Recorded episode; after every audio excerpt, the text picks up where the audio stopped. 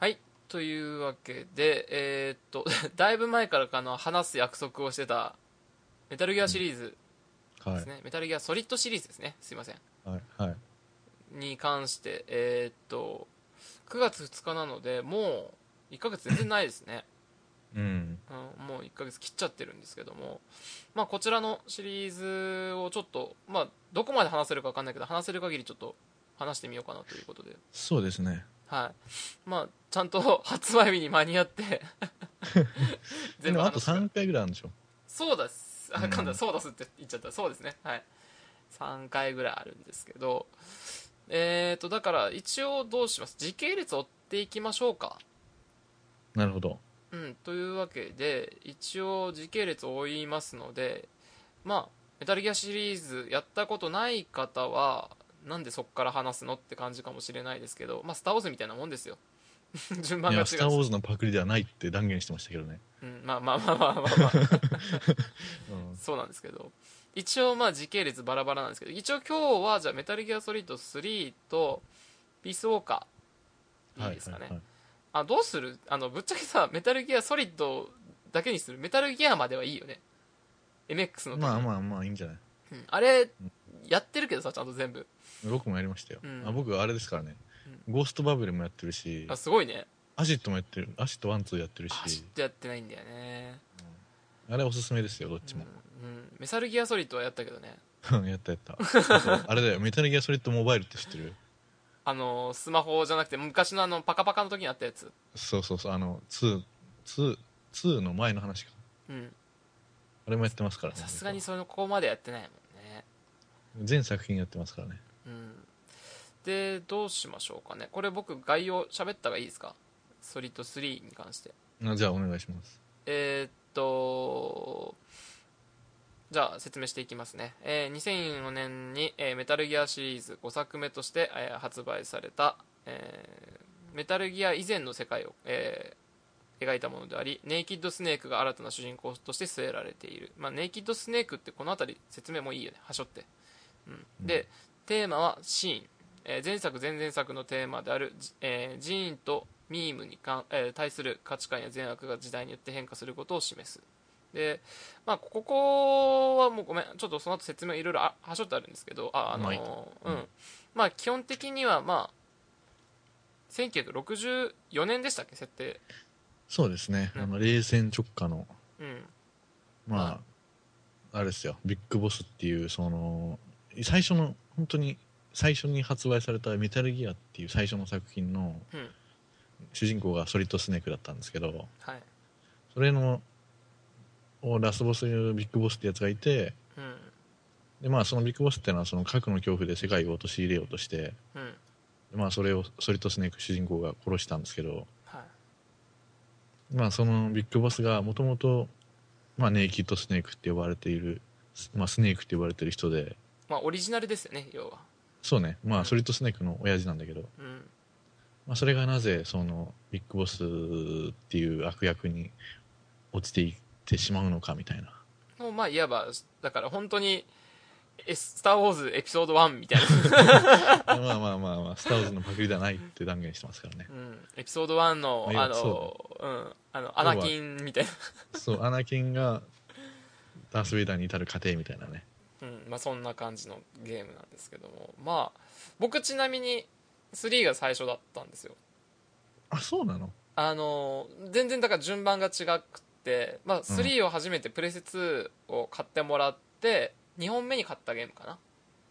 はいはいはだからメタルギアソリッドシリーズ自体はここが僕の原点いで3のなんていうんだろうリアルタイム。リアルタイムですね。僕はリアルタイムです、うんうんはい。出てすぐ買いまし僕は1の完全版からなんでたはい。そうだじゃあ僕の方が先輩ですね。そうですね。僕だって一番最初に買ってもらったゲーム「風のクロノア」とかですからね。ああ で2本目がメタルギアっていうちょっと濃い感じで。そうだね。うん。来てるんで。でまあ一番最初にまああのいろいろアデル君が話してくれた通り核っていうところがまずテーマになってて核と冷戦っていうところですよね、でこのまあゲームにおいての核っていうところは非常に大きなところを占めるんですけどもこの核っていうのの本当に原点ですよね。あのーまあそうですね。反戦反核が原点のテーマですからね。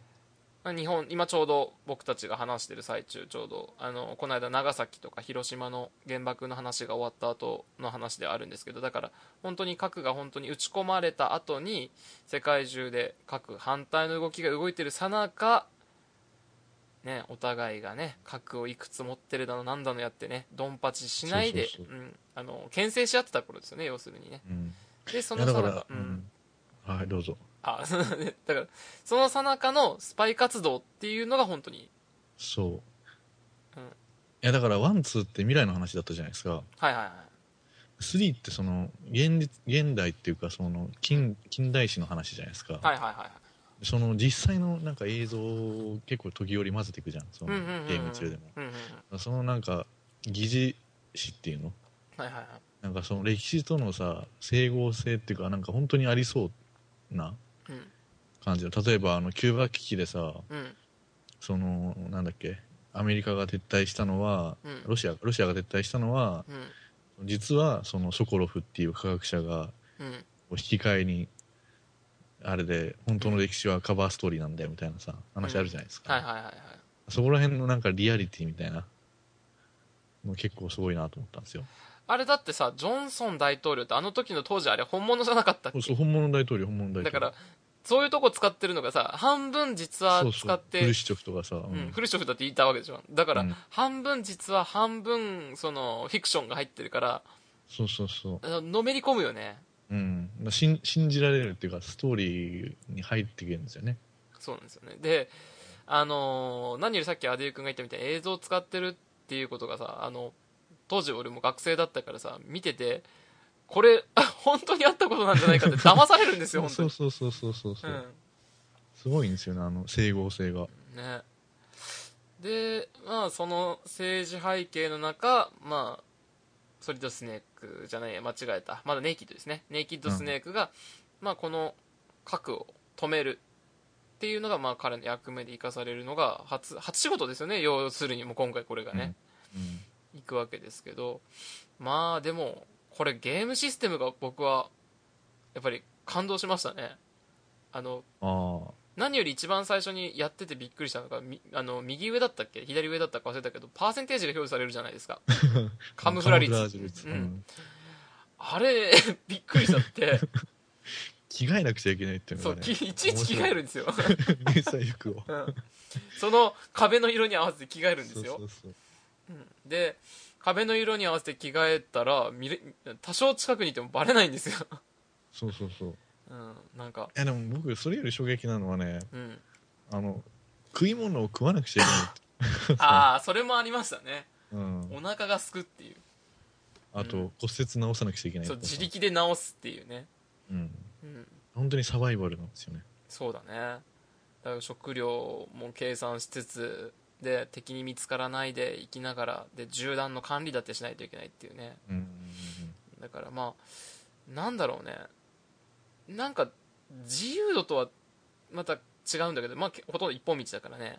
うん。うん一本道だから自由度とは違うんだけどある意味なんかこう自分に本当に任されてる感があったよね。そうだね。一本道だけど本当になんかサバイバルをうん。やであのジャングルも結構すごかったじゃないですか、ずっとジャングルを潜入するんだけどさ、うんうんうんであのプレステ2当時ってうん。うんあの思い出してもらうと分かると思うんだけどはい。ガタガタのマップってほとんどないんですよ。ああないでしょ？ガタガタってそうだね。なんかそう言われて。平面の坂があってうん。平面の高台があってみたいなゲームはいっぱいあったと思うんですけど、うんうんうんうんなんか地面の隆起とかのマップって多分メタルギアソリッド3以外に多分ないと思うんですよ。ほでそれってあのプレステ2時代はその表現が不可能だって言われててううん。でそこでその当時小島プロダクション結構マジ吉の集団だったんでうん。でそれをその実装してジャングルを。うん。でティザー E3 のティザーでそれジャングルを流して、うん。まあ外人が発狂するっていううん。背景があったりとかしてうん。結構その技術的にもかなり優れてたんですよね。うんうんうんうん。いやーであのなんですかね。まあ多分ネタ的に正直濃いのは2の方がいろんな、その小ネタは濃いんだけど、まあそうね。うん、でもあのー小ネタの濃さはさておきあの設定の練り方っていうところですよね。うん。多分ストーリーがすごいですよね。設定ストーリーとちゃんとその1とかにつながるっていうところを考えて一番練ってあったのが僕は3だと思うんですよねこれは。うんだからいまだに僕僕確かにこれスタート地点がこれになってるから本当にハードルが高くなってるんだけどあのいまだにこれは何としても楽しいんですよね。あの無線何度聞いても。う,、んうん。うん。いやストーリーも素晴らしいじゃないですか。はい。素晴らしゅうございますよ。ザボスといいさはい。もうね主にザボスですけど、うん。うん、全てのキャラクターにあの愛着が湧くんですよねこれね。そうだね。うん、でその愛着を湧いた上での方がねうん。ちょっと裏切られた感あるんですけど。そうですね。うん。でまあ先々出てくるずっとオセロットだってそうなんですけどオセロットなんかもう若気の至りじゃないですかずっと。逆にさあの、うん。初見でオセロット見てうん。どうだったんですか？その印象として初見のそのお,、じいちゃんバージョン知らないわけじゃないですか要は。まあそうですね。うん。だからまああのーちょっとずつちょっとずつ憧れてってるのはわかるだってほら銃言われて変えたりとかするわけじゃない、そうそうそうそうそうそううん。飾りのある銃は使えねえぞって言われてあれシングルアクションアーミー変えたでしょ？確か。うんうんうん。でそういうとこ見てってああなんかこいつなんか悪いやつだけど簡単に言うと好敵手っていう感じが、そうだね。うん、してきてて、なんか途中からはさなんだろうね。あのーヤッターマンにおけるあのドロンボーみたいな感じになっちゃっててさ。まあね敵とは言えない感じになってきそうそうそうそう。なんかだからロケット弾のような、うん。ポケモンにおける。っていう存在だからまあ彼に関して僕はあの嫌味なくき、まあ、見れてで一番最後エンディングで声が出るじゃないですか、ね。ダブルスパイっていう話で、うんうんトリプルスパイあトリプルスパイすみません、トリプルクロスですけどうん、トリプルでで出てくるじゃないですか。だから、うん。あ彼はなんかこうまだ出てくるんだなっていうのであそ僕は。逆にその期待があったわけね。そうそう幕引きあったんですよ、うん。だから知らな先を知らないゆえんあまだ彼は活躍の場があるんだ楽しみだなっていうのは僕はあっての、まあ、ワンツーに行ったんで、逆にそうかじじじいちゃんで出てきておこいつみたいな感じになるのか。うん、だから僕は逆に時系列順で終えたんですよ、なるほどね。うん。まあ、これは良かったかもしれないある意味。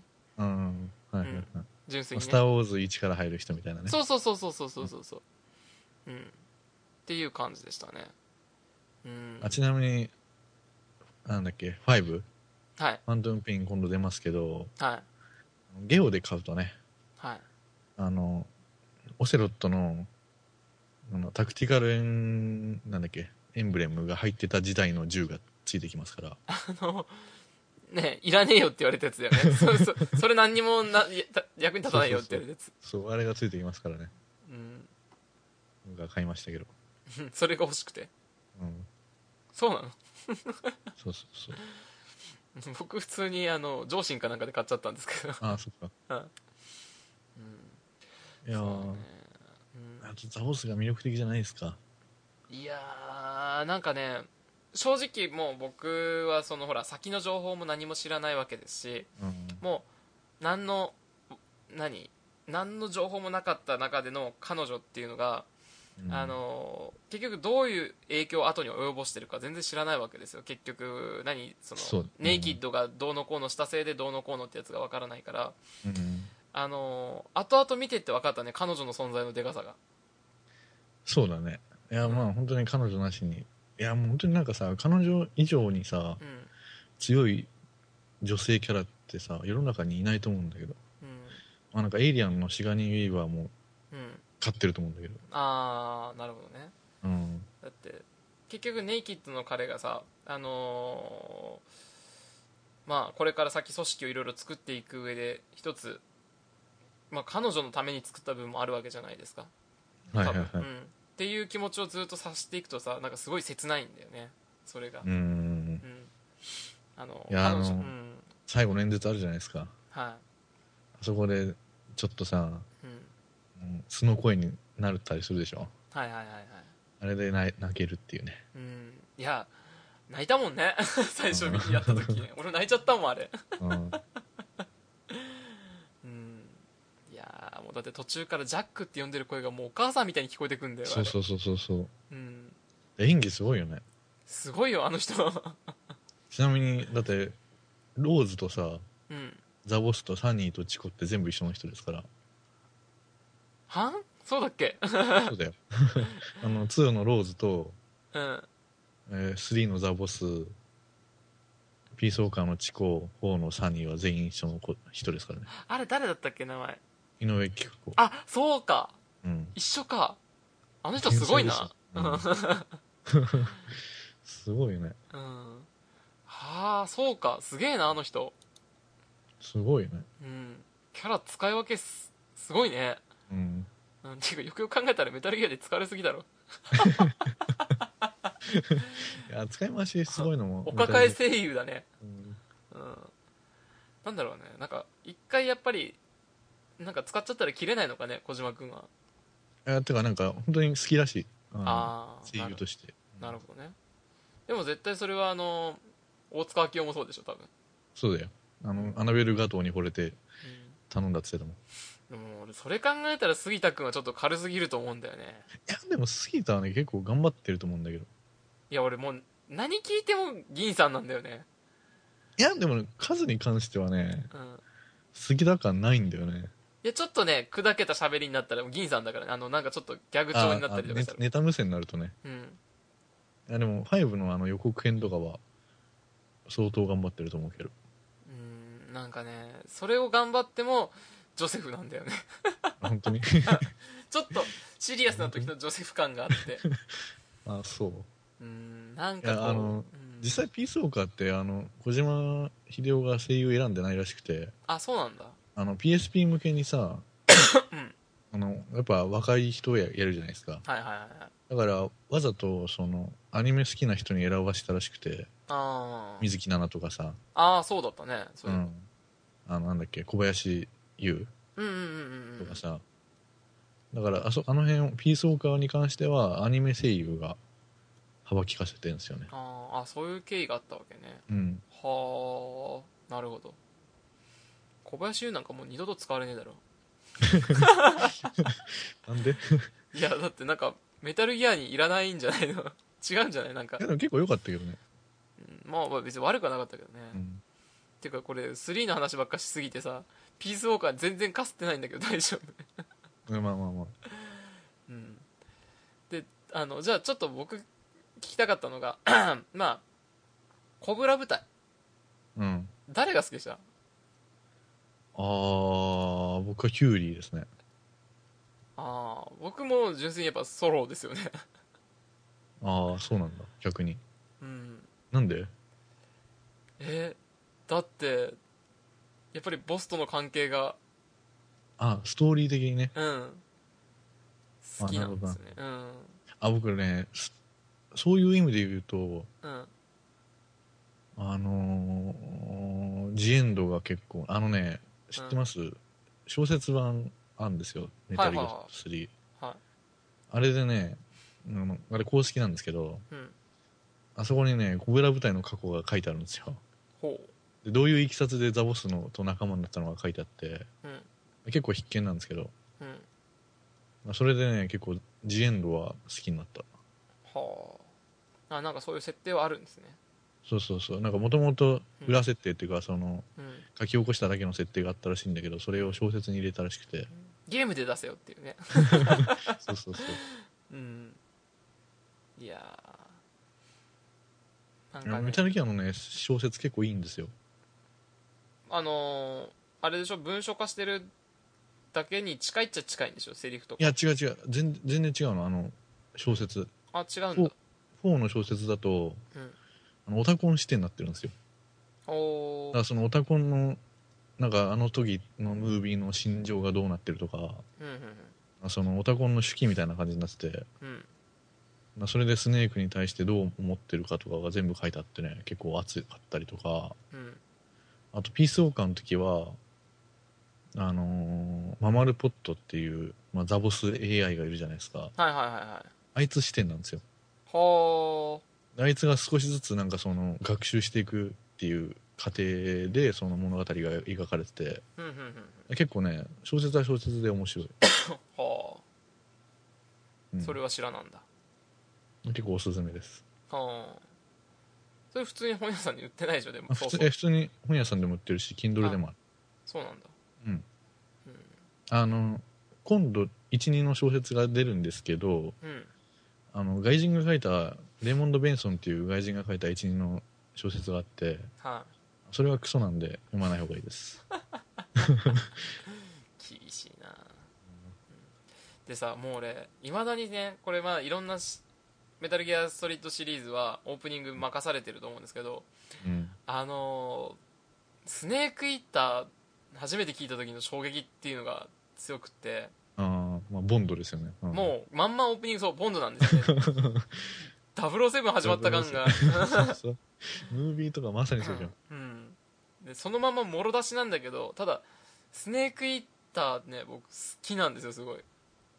あの和田アキ子が歌ったスネークイーター知ってる？あ そっちじゃない。それは知ってるけどそっちじゃない。好きなんだけど、いやそれじゃない、ううん。ん、ただうんすごい好きでねこれあのいや他の曲も好きなんですよ。うん、けどうん。スネークイーターなんですよね。これ超えれないんですよ。ああまあわかる。それは、熱いんだよね。あもう最後の方の「あーうんてれれでててれってて全然わかんないいや一番最後のけど、うん一番最後のであのなんで「てれてて」で終わるまでの一連の最後のだもうとこが好きなんですよ。なんかもう伝えようがないんですけどもういいです。もうこれ。飛ばしてください。なんか。ジエンドを倒した後のはしごを登るときなんか無限のはしごを登るときああ あそこかっこいいよねあのスネークイーター流れてあねあどんだけ長いんだって最初思ったけど。俺。ちょっとこれ積んだのかなと思ったもん最初。ループすんだもんね。でうん。であれよく見たら上から下見たら結構ね高いとこ上がってんなっていうのは分かるんだけど、ね、そうそうそうそう。うんいやもうこんだけ話したからもういいかな。いい加減ピースオーカー行って、いやピースオーカーもピースオーカー僕あれですから。うん。あの予約限定セット予約して、でローソンでシャツがついてローソンであのローソン兵が手に入るんでうん。ローソン版を買いうん。でウォークマン買っ1万円のウォークマン買うとウォークマン兵が手に入るんでウォークマンを買い オリジナルアクセサリーセットを買いうん。ユ UT ユニクロの T シャツを全部買いうん。マウンテンデュー買いましたから8本。UT は僕も買いました。UT 全部買いましたから僕。あ相当金つあれ一番金使ったんじゃない？まあ、ちなみにね、まあ、ちょっと概要だけ話しますと10年後ですね。1964年からあれから10年後のコスタリカの話ですね。はい。でまああれだね。ビッグボスがうんあだからネイキッドスネークがビッグボスになりうんその MSF っていううん。軍隊を私私兵部隊っていうの？はいはいはいはい。軍隊を作った後の話よね。そうですね。まあもうざっくり言うともう核搭載した兵器ができちゃったんでこれ止めなきゃあかんでってなってるとこですね。でこれのまあメタルギアっていうタイトルで使われたメタルギアのまあひな形みたいなやつですよね。ピースウォーカーっていうのは。そうだね。うん。だからひな形を止める話です、まあ、簡単に言えば。いやだから、あのオプスを黒歴史とするならばうん。まだメタルギアあジークがあるのか。うん。だからそこで初めてメタルギアが出るんですね、うんうんうんうん。いやこれ結構話的にうんすごい話でうん個人的に。うん。あのワンツースリーフォーってあってはいはいは全部反戦反核なんでいうん。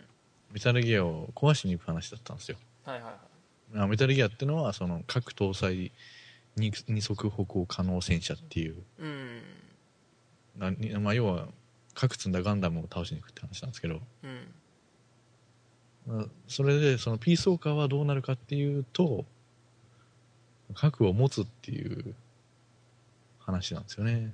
あの核抑止論ってやつですよね。要するにね、だって一国が持ってるとやっぱりこれっていうのは強さになってしまうからじゃあ自分も持っちゃえばいい自分も持っちゃえばいいでお互い持ってりゃ撃てないじゃんっていうのがそうそうそう。そうだから自分たちも撃たれないためには持つべきじゃないのっていう話ですよね結局ね、うん。で主人公てかまあそのプレイヤー結局核作っちゃうじゃないですか。はい。最終的に。うん。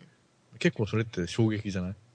うんだってね頑張ってあれだけ破壊しに止めに行った人間がさそうそうそう。なんで持ってんだよっていうね。だから結局そっちでそのうん。なんていうの恐怖を伝えようとしてるわけでしょ。はいはい、に対する、うん、うん、だから一度出来上がったものはそうやってしか止めれないんだよねっていう話がそうそうそうそう、結いろいろ構その今までの諦め今までの伝えてきたものに対する諦め感があってね結構好きなんですけど。うんそうねだから結果的に言えばこれでうんビッグボスが持ってしまったっていうことの、うん。ことの発端はこれで一つ分かる部分ではあるよね。まあアウターヘブンを作ってしまうしね、うん。そうなんですよね。だからまあ一回これで、あのー PSP に行っちゃってるけどこれ実は切っては切れぬ話ではある程度あるわけですよね。本当ね。うん。でえーっとですねこれ僕メタルギアシリーズで珍しかったと思ったのがあのー完全にモンハンじゃないですか。まあまあそうね。っていうかモンハンモンスター出てくるし。リオレンズ出てくるし、うん。うん、あのティガレックスとか出てくるし。完全に4人1組プレイみたいな形が取られてて。そうだね。あの僕ソロプレイしかできなくて辛かったあんです。そうなんだ。あのあれですよ。あれかあれ買ってないの？HD エディション。いやいや買ってません。あダメだねはいあのもう本当にしこしこと一人で頑張ってやりましたよ。いや僕もだから PSP のやつはうほぼ一人でやってましたけど。んうん。HD エディションは結構いまだ未だに人いるんでね。うん HD エディションあそうなんだ。うん。この前ちょっとたまたまつけたらね未だに人いて結構部屋立っててびっくりしたんだけど。えー、うん。はあ。だからまあこれピースウォーカーはあれ4の前に出たっけこれ？いやあとよ。あのあオプスがあったんだけど。あだからこれポイントで購入するシステムとかもこの辺り使われてたんだそういえば。いやオプスってあれどうだったっけ？あれ？違うよね。あ？あれ開発だったっけ？いうん開発とかなんか舞台育成とかできたでしょ？やあったんだけど武器って開発してたんだっけ？おあれって。あしてたか。してた気がするあーよく覚えてないんだよな、昔すぎてちょっと。うん。うん。でまあなんかねまああのーごめんねこれピースウォーカー好きな人には申し訳ないけど俺これゲームのシステム自体はそんなに好きじゃなくてああ本当に。あのゲームのシステムよりもそのシナリオの濃さがあったからさ、まあまあそうね。うん、だからシナリオの濃さとゲームがなんかマッチしてなかった感がなっていうのが。結構好きだったけどねてか PSP でよくここまでできたな感は。ああなるほどね、あったな。うん。まあ、でもフルトン回収が楽しかったよ、でも。ああそうね。フルトン回収はね。いや3であれだけ苦労してたフルトン回収がこうん、こまでになったかみたいなね。うん、あの5の予告見ました？はい見ました。あのフルトン回収の強化版がはいあの ワワープゾーンみたいなの作られてましたよね。ワワームホール回収あワームホールあれちょっと笑ったな。さすがに。いやーどいよいよなんか言ったらなんだけどさ4とかよりもオーバースペックななんかいやだからあれはね理由があるんですよ。うん。だあのだピースウォーカーもさ結局その結構オーバーテクノロジーじゃないですか。うん。あれ結構一応理由があってうん。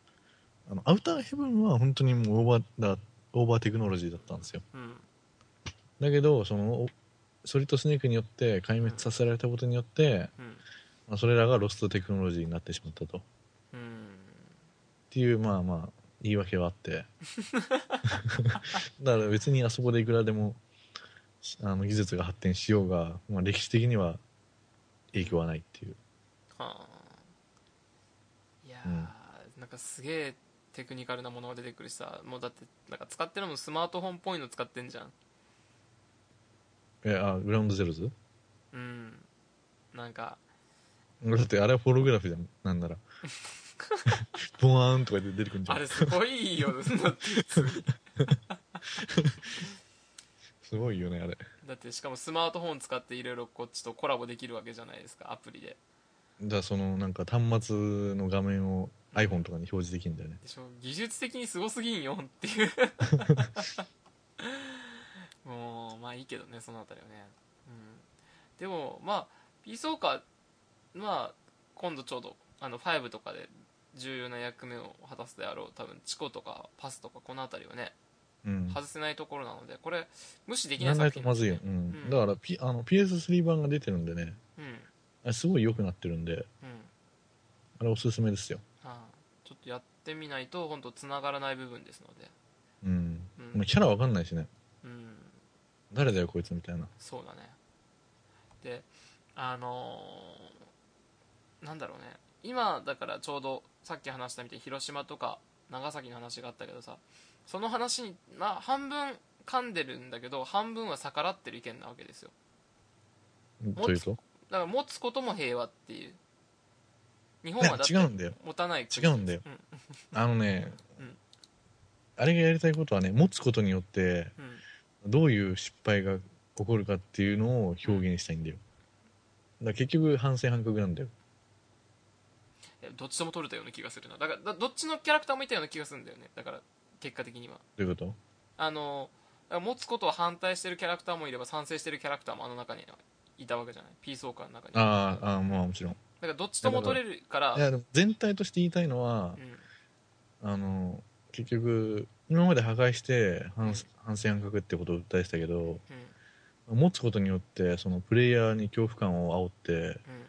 これは書くっていうのは持っちゃいけないことだなっていうのを逆に実感させる話だと思う、うん。思ってたんだけど。うーん。まあ多分なんだろうね。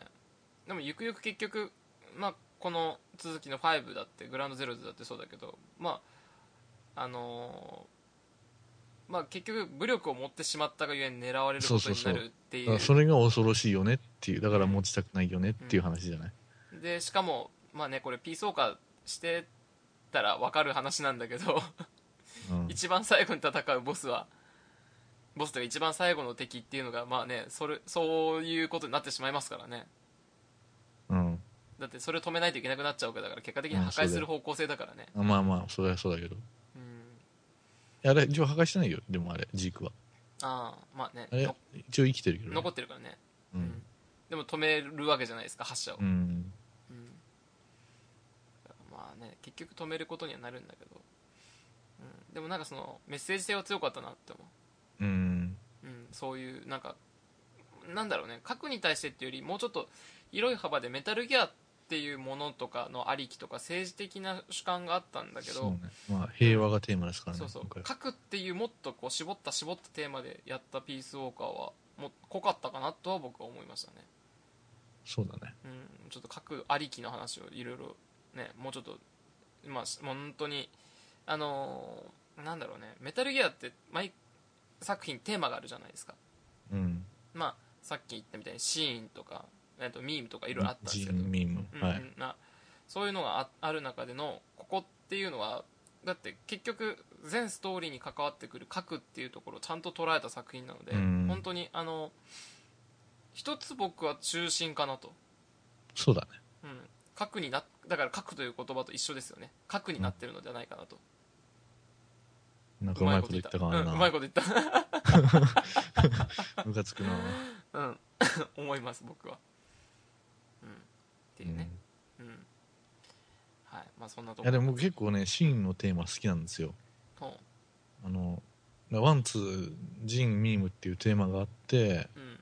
まあその上でだけどその伝えるべきものは状況によって変わるっていうのがうん。背景っていうシーンっていうテーマじゃないですか。はい。あれ結構好きなんですよね。うん。あっちもあっちで。いやーいやまあねあのこの辺りのちょうどなんて言ったらいいのかな？あの現代編じゃないけどまあこれって今時系列で言うと僕たちからすると過去じゃないですか。うん。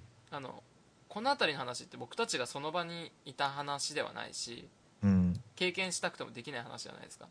うん。これをこうやってこう鮮明に描いてくれるからさあの非常にあの新鮮な、うん、情報であり色濃く記憶に残るよね。うん。その、まあ、テーマも一つ教えられるからさ僕はこれ一つだから思ってたの教科書みたいなもんだなと一つ。いや本当にそうで僕の人生観はメタルギアによって構築されていますから。うん。教わる部分も多かったと思うんだよね。うん。だって多分何もなければ僕たちなんか冷戦の頃とか関係なくてもう生まれた時が言えばねベルリンほの壁崩壊した後とかの生まれの人間とかが今もう多くなってきてるわけですから、この辺りがそう知ることもないんですけど、うん。こういうところの時代を見てるとねなんかあーなんかなんだろうね無視できない歴史だよなと思わされる部分もあってですね。うん。うん。なんか本当に考えさせられますね非常にいろんなことを、そうですね。うん、ただ今ほら反核やらなんやらって言ってますけどそれだけで済まされる話でもないなっていうのがね、いやその辺はだから5で、うん、またねね突き詰めた話があるんでしょうけどうんね。次は報復ですから。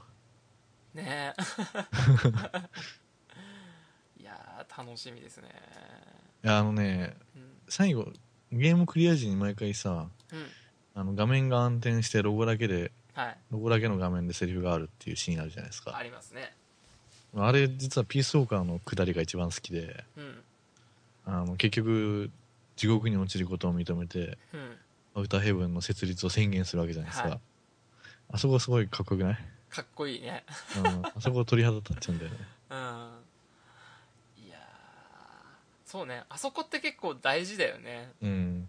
うん、天気ですからやっぱり。うん、だからアニメでいう C パートみたいなもんだもんねいわば。そうそうそうそうそう。うん。あのピースウォーカーは特にかっこいいんだよね。うん。いやあれあれはね僕全シリーズあの楽しみにしてます結構終わった後。そうだね。うん。うん、2のあれも結構好きだったけど。うん、あのいつも思うのがアイス食べた後に当たりくじついてるか外れくじついてるかぐらいの楽しみ感がちょっとあるんですよ。ドキドキしながら聞けるっていうね。なん なんなんだろう今回何なんだろうっていうね。うん、うん。いやーなんか。あれはいいっすよね。うん。あとねまあこれもちょっと気になってるのがあのーなんだったっけあれ？こっち過去の方だと名前なんだったっけ？エメリッヒがヒューイ？ヒュイか。うん。ヒュイがだって今回また絡んでくるじゃないですか。うん。でこの彼の過去っていうのがあんまり描かれてないんですよね。ピースウォーカーでも、まあ、ちょちょっとね開発で出てくるけど人となりがそんなに出てきてなくって。あいつさピースウォーカーで、あ違うグラウンドゼロズでさうん。完全にあいつ裏切りだと思ったらさうん。予告で普通にいるんだよねいるんだよね、うん。しかもちょこっとさこの間公開されたやつでいたよね。さ普通にいるんだよ。だからその仲間でいるんだよ。うん中にいたよね。うん。あなんか結局あれなのかみたいな。うん。だから彼のもうちょっとなんか入り込んだ話もちょっと気になるかなっていうね。何気にね僕2の時にさうん。あのハルエメリヒあの息子がうん親父は自分がプールで溺れかけてる時に助けようとして死んだって言ったんですよ。でいやプールで死ぬかって思っててうん。あの親父が。うん。いやでもなんかその足が不自由だっていう後付けをされて結構納得するみたいなね。ああそうね。うん。うん。あとそうですね。エヴァが出てくるか出てこないか僕ちょっと気になってるんですよ。今度5でだから。ああ確かにな。うん。どっか出て噛んでくるんじゃないかなと思うんですよ結果的にはいやまあさすがに出るだろうと思ってた。ゼロがさすがに出てきたんでね。そうだね。やっとね、うん。いやーまあ、ピースオーカーにも一応出てましたけどね。うん。いや3のキャラクターとかがどこまでここで噛んでくるのか楽しみでしょうがないんだよね。そうだね。うん。とだってほら先に出てくるキャラクターもちょっとほらうん。子供の時点でそろそろ出てくるわけじゃないですか、出たもんねだって。うん。まあ出ますからね、うん、だからこれがどう噛んでくるかが今楽しみでしょうがなくてですねこの。うん、ううんん、いやーやばいですね。っていう感じでシギントとあれじゃない？パラメディックあたり結構熱いんじゃない？あーなんか出てきて感動しそうだよね。えおお感動する？いや感動っていうよりなんかなんだろうね。なんか抱負なんかうん。運搬ものだと思うけど。そう。俺多分おおってなると思うけどね。ここで来るかみたいな。うんうんだってあの予告のゼロのセリ重さや重みがやばいですよ。うん。セリフの。ね。かっこよすぎじゃないですか？いやー。あれもうね予告だけで本当にあの映画の予告みたいな気分でお腹いっぱいになっちゃってるからね。すごいいいんだよね。うん。心配なのはさあそあのおあのいいとこすごい見せられてるから映画見るのと一緒でさあのなんか期待がでかすぎてこう心が折れないか心配なんだよね。いやでもねう結構今回隠してるよ。うん。いや4とかひどくてうん。あいつ全部ネタあのビッグボス以外全部ネタ言ってたからうんトレーラー予告で。あの、はいはい。レックス VS レイも全部晒してさうん。だからあの正直かんあの新しい驚きそんななかったんですよ4のビッグボスぐらいしか。あうん。なんならビッグボスもなんか2ちゃんで話題になってたし。うんうん。今回結構情報隠してるんでねボリュームをねどのぐらいのストーリーで来るのかも全然読めないからね。うん。ういやでもあのねグラスあの PS4 版のグランドセフトオートがん。うん45ギガ45ギガぐらいなんですよ。はいはいはい。で PS4 版のね MGS5 がね25ギガでうん。ちょっとおやおやっていう感じは。否めない ちょっとねそう不安なんですよねまあでも建物表示する数少ないからね。まあ確かにね。だって結構荒野を走り回っとかないといけなかったりするわけでしょ。そうまあそうだね。確かにね。うん、だってフィールドの広さこれぐらいですって書いてなんかなんかバーンって出たじゃん。3がこのぐらいで1がこのぐらいで。あったけど、結構移動距離あるだけど建物全然ないとこいっぱいあって。そうだね。ガバガバじゃんかよって思でった。あの最初の方の予告編でさうん。あの最初馬に乗ってさ敵地まで馬で走るのを早送りでカットするってちょっとあれどうなのって思ったんだけど、ね結構あったよね。その道中何か出るわけでもないしね。そうそうそう。あれちょっとどうな問題しちゃったしちゃったけど、ただ移動距離が多いゲームっていうのは間延びしちゃってうんうん、だれちゃうからね。うん。だって空飛びたくちょなっちゃうもん。っとそこは心配かな。あのリアル重視と効率の悪さは履き違えないでほしい